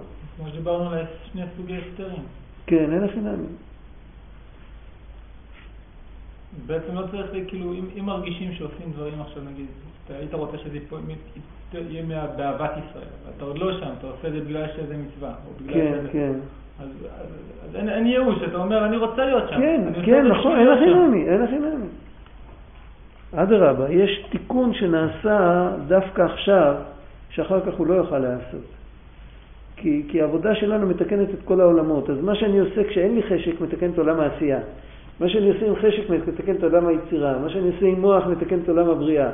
הקדוש ברוך הוא רוצה שיתקנו גם את עולם העשייה, ובשביל זה הוא לוקח לנו לפעמים את החשק, הוא נותן לנו לעבוד ככה. וכל דבר יש, אבל העיקר שאני בוחר בטוב. זה לא תוצאה של, אז ההרגשה לא, לא, לא מתוקנת בלב, היא לא דווקא תוצאה של בחירה לא טובה. נכון, אדרבה, זה הוא אמר, עכשיו נזכרתי. הוא אמר עוד דבר. אמר, מה יהיה אם בן אדם כן בוחר בטוב? אז לא רק שהוא אומר מה אעשה ואבי שבשמיים גזר עליי והלב הוא אקסטרטוריאלי, כאילו לשם הקדושה לא נכנסת. הוא אומר לא, אז הוא עובד את השם גם עם הלב. איך? שלמרות שיש לי כזה לב שמרגיש את עצמו נפרד, בכל אופן אני עושה את המצוות. אז זה פועל תיקון במדרגה המקבילה בעולמות. זה הסבר נכון, זה, זה נשמע, ניכרים דברי אמת. הבן אדם שאמר את זה הוא בן אדם גדול, באמת. הוא תמיד היה גדול, הוא נולד גדול. אז אה, כנראה שזה אמת. מה שאין כן בדבר המסור ללב, דהיינו שיהיה הרע מאוס ממש בלב ושנוי בתכלית שנאה, או אפילו שלא בתכלית שנאה, אבל ממש שהרע יהיה מסור, שהרע יהיה מאוס, הנה זה אי אפשר שיהיה באמת לאמיתו, אלא על ידי גודל ותוקף האהבה להשם. זה לוקח זמן. אז, ובבחינת אהבה בתענוגים, להתענג על השם מעין עולם הבא. כשה, כשהוא מרגיש קרבת אלוקים עד כדי כך שהוא מתענג על השם, אז הרע נעשה מאוס לגמרי. זה הצדיק. זה הצדיק. לא, הוא לא מבין, ולכן, ולכן, וזה אומר מה שאין כן. זה כאילו זה המרגש הצדיק. מה שאין כן, זה אנטיתזה. מה שאין כן. ולכן, אז, אז באמת פה, את זה לא דורשים מאיתנו. דורשים את זה מאיתנו. אוהבי השם שנאו רע, אבל קודם צריך להיות אוהבי השם. אז דורשים מאיתנו שנהיה אוהבי השם כדי שנוכל להיות, אבל אי אפשר לדרוש ממני עכשיו שאני אשנא את הרע. זה לא ש... יכול לא לשמוע בקולו, אבל אני לא, לא יכול עכשיו לשנוא אותו. וזה להתענג על השם מעין עולם הבא. ועל זה אמרו רבותינו זיכרונם לברכה, עולמך תראה בחייך. ועולמך תראה בחייך כתוב על, על אלה שהתאימן הקדוש ברוך הוא מעין עולם הבא בעולם הזה. זה קבלת שכר. ואין כל אדם זוכה לזה. אפילו מי שהולך בדרך הזאת, אז הקדוש ברוך הוא מחשיב לו את הרצון כמעשה, זה בטוח. הוא, הוא, הוא, הוא יגיע אחר כך למעלה מעלה מדרגה אחרי 120 שנה. אבל בחיים חיותו בגוף, אף פעם הוא לא ידע אם הוא באמת זכה לזה בתכלית, ויכול להיות שהוא לא זכה לזה בתכלית, ואף על פי כן הוא הגיע לתיקון שלו. כי העניין שלו לתקן את הבחינת רגלין, את החלק היותר נמוך. כי זהו כן קיבול שכר, וקיבול שכר הרי עיקרו בלי הגוף. לפעמים הקדוש ברוך הוא נותן שכר גם עם הגוף, וזה גם כן לא סתם, זה לצורך. כלום נתתי לך גדולה, אלא בשביל ישראל. כי דכתיב עבודת מתנה אתן את כהונתכם. יש לפעמים שהכהונה, הכהונה זה כל משרת לאלוקות נקרא כהן, אומר רש"י. העבודה עצמה היא מתנה, כמו שכתוב במקום אחר. ולכן אמר איוב, ברת הצדיקים, מה פירוש ברת הצדיקים, ברת הרשעים? אז הוא מסביר שברת הצדיקים זה שיש כאלה שהקדוש ברוך הוא נותן להם במתנה את אוהבי השם סינורה. זה מתנה, אדם, אדם לא יכול להגיע לזה מכוח בן אדם יכול להגיע לזה עם הרצון שלו, יכול להיות שם כמעט, אבל אם הוא לא, אי אפשר לקחת את זה. היות שזה מחוץ לבחירה, זה מחוץ לבחירה, אז אפשר להגיע עד המקום שבו הקדוש ברוך הוא יש לו נחת רוח כזאת שהוא נותן את זה לאדם. אבל אי אפשר לקחת את זה. זה יש מצווה, אתה יכול לקחת, אתה הולך לשוק, אתה קונה את רוב, זהו. אבל הרבה עבודה של התבוננות. כן, אבל לא לאהבה בתענוגים, אתה תגיע לאהבה של צמאון. כן. אתה תגיע לגעגועים, ככל שתתבונן יותר, תגיע לגעגועים יותר. זה מצד הטבע. אתה מתבונן כמה השם הוא טוב, ואתה מרגיש רחוק, אז אתה מתגעגע. פה פתאום לוקחים אותך ומעלים אותך למקום כזה, שאתה מרגיש כאילו אתה כבר איננו, רק הקדוש ברוך הוא נמצא והכל בסדר. זה בעצם, זה יהיה לעתיד לבוא. עוז נשמה בגן עדן, אפילו נשמה בגן עדן זה לא בתכלית, התכלית של זה זה לעתיד לבוא. עכשיו, אי אפשר לקחת את זה. זה צריך פתח שאני אפתח לכם, כתוב, פיתחו לי כחודה של מחט. כל העבודה שלנו זה חודה של מחט. ואני אפתח לכם, יש כפתחו של עולם, פתח שעקרוניות נכנסות בו, יש כל מיני לשונות. אבל, אבל כתוב שם, אני אפתח לכם. בלי הקטן הזה, אז לא אי אפשר. אפשר. זה ברור. לא, זה לא. ואם נדבר על שכר ועונש, אז ודאי שמי שמגיע למקום כזה, הוא עושה בדיוק את אותה השתדלות כמו מישהו אחר. ולמישהו אחר פותחים ולא לא פותחים, שכר הוא יקבל אותו דבר. ועל זה אין ספק. להפך, יכול להיות שיקבל יותר שכר, כי הוא כבר מקבל חלק בעולם הזה. ומצד הרצון שלו נקרא צדיק. רק את, את, את שם המעלה והתואר של הצדיק, אז הוא לא מקבל, כי הוא לא, הוא לא, הוא לא נכנס לגדר של אוהבי השם סינורה. ולכן אמר איוב ברת הצדיקים, והוא אמר גם ברת הרשעים. מה זה ברת הרשעים לפי זה? הברת הרשעים זה כאלה שמדי פעם נופל להם רצון לעשות רע ומתגברים עליו. זה לא שהם רשעים באמת, הם בינוניים, אבל הם כל הזמן מלחמה עם הרשעות שלהם. אה, זה צדיקים ורשעים בתוך הבינונים? יש כאן בתור... איוב רצה לפתור את העולם מן הדין. כן. אז הוא אמר, ברת הצדיקים, ברת הרשעים, זה לא צודק. היית צריך לברוא את כולם אותו דבר. אז הוא שואל איך זה, הרי יש בחירה. אז הוא אומר, יש באמת נקודה שבה אין בחירה. מה הנקודה הזאת? לעבור את הסף הזה, להגיע לאהבה בתענוגים אין עולם הבא. אז על זה אמר איוב ברת הצדיקים. והטענה שלו הייתה, למה יש כאלה שאתה משאיר אותם, שהם עדיין לא שונאים את הרע? להם הוא קרא באופן יחסי רשעים. כן, אה. כל שהם צדיקים קדושים ונוראים, כן? ויש כאלה שאתה נותן להם את זה, אז אם כן, אז, אז מה... זה לא רק לפתור מן הדין מהעונש, זה לפתור מהמאמצים. למה אלה צריכים להתאמץ ואלה כבר לא צריכים להתאמץ יותר? האמת שהוא לא הבין פשט איוב, כי כולם צריכים להתאמץ. אתה גומר להתאמץ בכיתה א', אתה עולה לכיתה ב', אתה גומר להתאמץ בכיתה ב', אתה עולה לכיתה ג'. זה... כך כתוב בשלה, כתוב שעבודה תמיד יש, כל מדרגה. לפעמים במדרגות העליונות העבודה עוד יותר קשה. רק מהרע מתפטרים. כתוב משהו כתוב פה שזה כבר עבודת מתנה, משמע שזה כבר קיבול שכר, זה כבר לא היום, היום אלא זה כבר לא... כן, אבל כבר- בכל אופן, זה, זה זה עבודה? ניתן, למה זה ניתן בגוף? זה באמת שאלה. זה שאלה. אז, אז זה, בשביל זה אמרתי את, המאמר חז"ל הזה, שכלום נתתי לך גדולה אלא בשביל ישראל. זה ניתן בתוך, זה ניתן בגוף כדי שהם ילכו לאורו אנשים אחרים. להראות שלמה אפשר להגיע. לא רק להראות, גם להראות מה שאפשר להגיע, וגם מהמקום הזה, כמו שכתוב במסילת ישרים על הגן הנטוע לצחוק הידוע אצל השרים, שעומד באכסדרה, המבוך, עם כן. האכסדרה שם, המבוך.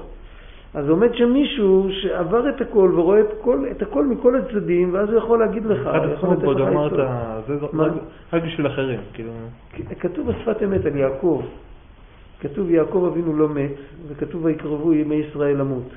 וחז"ל אמרו, יעקב אבינו לא מת, לא נאמר, כתוב, אה, כתוב אה, ויגבע. על יעקב כתוב, לא כתוב ויגבע, כתוב ויאסף אל עמיו, ויאסוף רגליו אל המיטה, כל מיני דברים, לא כתוב ויגבה. אה, לא כתוב ויגבה וימת, אולי לא כתוב, אולי רק ויגבה ולא כתוב וימת. אמרו חז"ל, יעקב אבינו לא מת. מצד שני כתוב ויקרבו ימי ישראל למות. אז שפת אמת אומר, יעקב אבינו חי כמו יעקב עד שהוא גמר את התפקיד של יעקב, ובמקום למות הקדוש ברוך הוא נתן לו שם חדש ישראל, ונתן לו תפקיד חדש, וכשהוא גמר עם התפקיד החדש הזה של ישראל, אז הוא נפטר. זה ממש דוגמה למה שאנחנו לומדים עכשיו.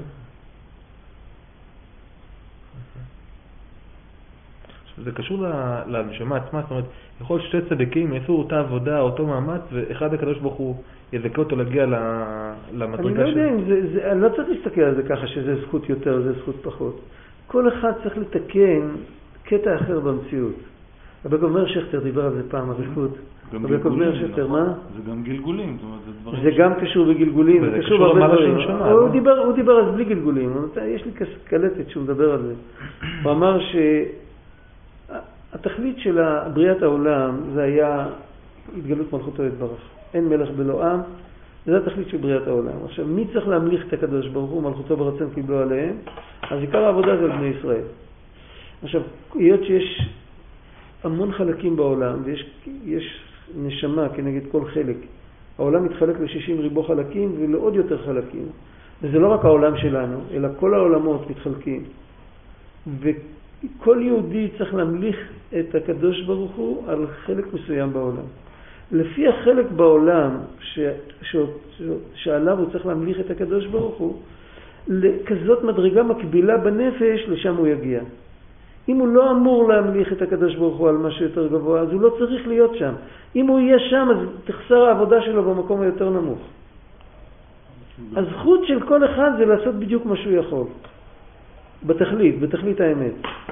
שרי אלפים, שרי חמישים, זה כמו עשרה אלפים. כן, כן, כן, כן, כן, כן. כל אחד צריך לעשות את העבודה שלו. אם לוקחים אנלוגיה של, של גוף גדול שעושה פעולה ביחד, כמו אורקסטרה, אה, זאת אומרת, אה, מקהלה או משהו כזה, או צבא, או כל דבר כזה, אז אפשר להבין איזה, איזה ברוך זה אם כולם ירצו להיות למעלה. זה יהיה צרחה, כל התווים ירצו להיות התו הכי גבוה. הסיפור עם הציפור, הסיפור עם הציפור. שאמר, אם אתם רוצים שהמלך לא יכעס. אז תביאו לו את הציפור, אז הם יתחילו לעלות אחד כן. על השני. כן, כן, כל אחד רוצה להיות למעלה. בסוף הציפור פרחה. כן, כן, כן, כן, כן, נכון. זה הרבה ענווה, כי העבודה של הצדיק נראית הרבה יותר, הרבה יותר שלמה, היא הרבה יותר... כן, אבל, אבל לא זה הנקודה. כן, הנקודה זה... לא זה הנקודה. אבל מה אומרים שכל אחד יכול להיות כמו משה רבנו? אין הכי נמי, אבל קודם כל, כל אחד, כן, כל אחד יכול להיות כמו משה רבנו, הפשט שכמו שמשה רבנו עשה את מה שמוטל עליו בשלמות, ככה כל אחד יכול לעשות מה שמוטל עליו בשלמות. אתה לא יכול להיות לוי אם אתה ישראל, משה רבנו היה לוי. שבסוף הדין בשמיים הוא יכול לחתום משה. כן. השאלה אם כל אחד יכול להגיע לאהבה בתענוגים מהמקום הנמוך שלו, מהעבודה הפשוטה שלו. הוא יכול להגיע לאהבה בתענוגים ברמה מסוימת, אבל לא כל אחד יגיע לאותה רמה, אם יגיע, לו, אם כולם יגיעו לאותה רמה, כולם יתקנו את, אותה, את אותו מקום. כל אחד חייב להיות במקום אחר. עכשיו, האהבה בתענוגים ברמה מאוד גבוהה, היא הופכת את הרע שבנפש לטוב, ואז הרע מבחוץ מתחיל להצחיק, ולא רק שהוא מתחיל להצחיק, הוא מתחיל גם להיות צנוע. מה שאין כן, כשלא מגיעים לאהבה בתענוגים כל כך גדולה, אז הרע שבחוץ הוא לא כל כך מצחיק, הוא לא כל כך שנוא, כי, כי לא תיקנתי את הרע שבי. אני צריך להיות עם רע ולעבוד את השם ככה. הסיפור, יש סיפור, מה? השמחה של יהודי פשוט כזה צריכה להיות כמו שמחה של צדיק, כאילו בדיוק אותו דבר. זו אותה עבודה בעצם. זו אותה עבודה. זו אותה עבודה. כמובן שהצדיק עושה עבודה שם, אבל מצד שאנחנו עומדים מול השם, זה התפקיד כן, שלך. נכון, אין הכי נעמי, זה התפקיד שלי. אז למה מספרים תמיד על הצדיקים שעובדים את השם בכזאת שמחה, על על הרבה צדיק. בגלל שאנחנו, יש, יש מושג, איך עושים את העבודה הזאת בשמחה? מדברים על. מלחמות, על לא. אגרופים, ועל... יש מושג שכתוב בשיר המעלות, בקכ"ו, בתהילים, בשוב השם מצוות ציונאים כחולמים. וכשישיב השם את שבות ציון, נראה שכל הגלות היינו בחלום. וחלום זה דבר שמבלבל, זה דבר שמסיח את הדעת. בחלום אתה יכול לחשוב על אה, כל מיני שטויות. אתה יכול לראות כל מיני דברים שלא לא הולכים ביחד. וה, ה- ה- למרות שאנחנו עובדים את השם ואנחנו עושים מה שמוטל עלינו, הרבה פעמים השכל שלנו מתפקד כמו בחלום. זה אחד מהחסרונות של הגלות. כן. ובגלל שזה מתפקד כמו בחלום, אז אה, העולם מבלבל אותנו. הוא מטעה יש אותנו. משהו הוא- חסר בעבודה, יש עבודת השם, יש משהו ברקע שהוא הוא לא- לא נותן לעבודת השם להיות בשלמות. אני לא יודע... אני לא יודע אם הוא לא נותן להיות בשלמות. לא, הוא- בשלמות מצד התחושה, לא לא מצד העבודה עצמה. כן, הוא מבלבל כי, כי הוא, הוא יוצר היסחי דעת. כן, הסחי דעת. כן. וההיסחי דעת האלה הם מפריעים לשמחה. כאילו, אתה לא יודע לפני מי אתה עומד, לפני מי אתה מתפלל, לפני- לפני מי אתה עושה את המצווה. באופן אבל פשוט. גם, לא, אני- אנחנו כן יודעים. יודעים ולא יודעים. לא זה יודעים ולא יודעים. עוד פעם, בוא לא, נחזור יודעים ולא להולוגרמה. מרגישים. לא שלם, זה לא שלם. לא, לא. תראה, לא יודע איזה משל אפשר לתת על זה. לא, אני שואל איך אפשר... נתתי משל, לא מזמן. נתתי משל, זה היה פה, אני לא זוכר איפה. אתה רואה שני אנשים הולכים מכות עד זוב דם, ואתה כבר ממש, הלב שלך דופק, פתאום מישהו אומר לך, תגיד, אתה לא רואה שמצלמים, זה סרט? אתה זוכר שדיברנו על זה. עכשיו, אתה ממשיך לראות את אותו דבר, והתחושה שלך שונה לחלוטין. כן. זה נקרא שיחסית למקרה הזה אתה התעוררת מחלום. היה לך חלום שהם רבים. המציאות היא שהם לא רבים, אבל אתה הבנת שהם רבים, זה היה שווה ערך לחלום. אם אנחנו מסתכלים על העולם, התפיסה שלנו בעולם, שהעולם הוא דבר מאוד יציב, איך אמר פעם אחד מהרבנים, הרב ליטאי שאמר פעם אה, ש, ש, שבתפיסה של בן אדם פשוט, אז זה הרבה יותר מציאות מאשר מחשבה. כן? נכון?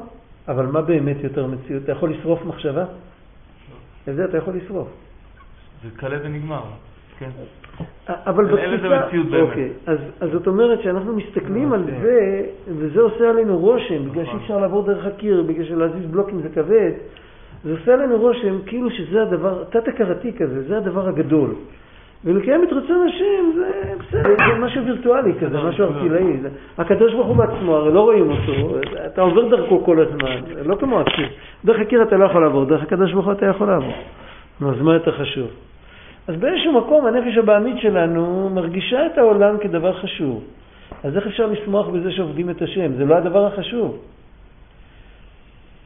זה, זה החלום שלנו, אבל אם אנחנו מאמינים באמונה שלמה ואנחנו יודעים שזה רק חלום של גלות, שזה, בית המקדש בדיוק היה מכוון כנגד הנקודה הזאת, שכתוב בית המקדש מבחינת דעת, בזמן שהיה בית מקדש היה הרבה יותר קל להגיע להשגה שהעולם הוא הווירטואלי והקדוש ברוך הוא זה המציאות. אני מתאר שהגלות תיגמר. וכיבשו אותו. לא, לא עוד שזה... פעם, זה אותו מקום, רק אומר שכטר הסביר, הוא אמר שבית המקדש, הוא אמר, זה כמו תחנת כוח. אתה יושב פה ואתה מקבל חשמל מתחנת כוח שנמצאת. כל יהודי שהיה מתיישב לחשוב על הקדוש ברוך הוא, היה מקבל כוח מבית המקדש, היה מקבל יניקה מבחינת הדעת של בית המקדש, שהוא יכל, הדעת הזאת גרמה שהוא יסתכל על כל המציאות אחרת. זה הכוח של בית המקדש. בית המקדש. בשביל זה בתיקון חצות בוכים על הגלות, בוכים על בית המקדש ובוכים על חורבן הדעת. זה הכל אותה נקודה. בוודאי שזה זה אחרת לגמרי. וגם אז היו רשעים. עבדו עבודה זרה, והיו צדוקים ובית עושים, וכל בית מקדש היה משהו אחר. אבל את האפשרות, היה אפשרות שאם אתה פונה לכיוון הטוב, היית יכול לעשות את זה עד הסוף.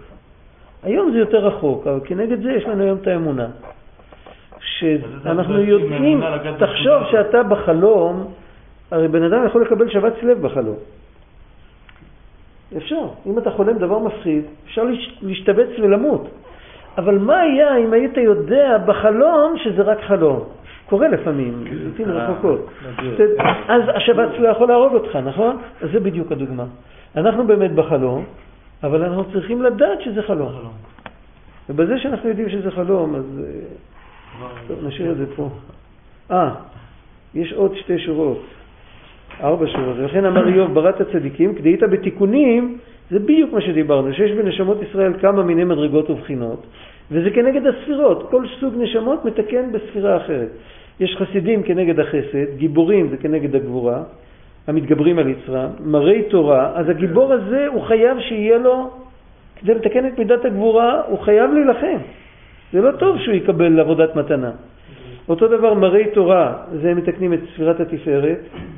נביאים וחוזים כתוב שם, כתוב נביאים חולו, נביאים וחוזים זה כנגד נצח והוד. וצדיקים כנגד היסוד, ומלכים כנגד המלכות. מה זה המלכות? מה? מה זה על המלכות? איזה עבודה יש למלכות? קבלת מלכות שמיים, אבל על המלך, עוד פעם, אותו נקודה, כמו שבית המקדש המשיך דעת, כן. מלך כשר, כמו דוד, כמו יהושפט, אני יודע, יותם, הם המשיכו קבלת עול מלכות שמיים לכל ישראל. דרכם זה עבר. כי הם היו מרכבה למידת המלכות. עיין שה... טוב, תדעית בתיקונים, לא כתוב איפה זה. בהקדמה. בהקדמה, גם ארוך.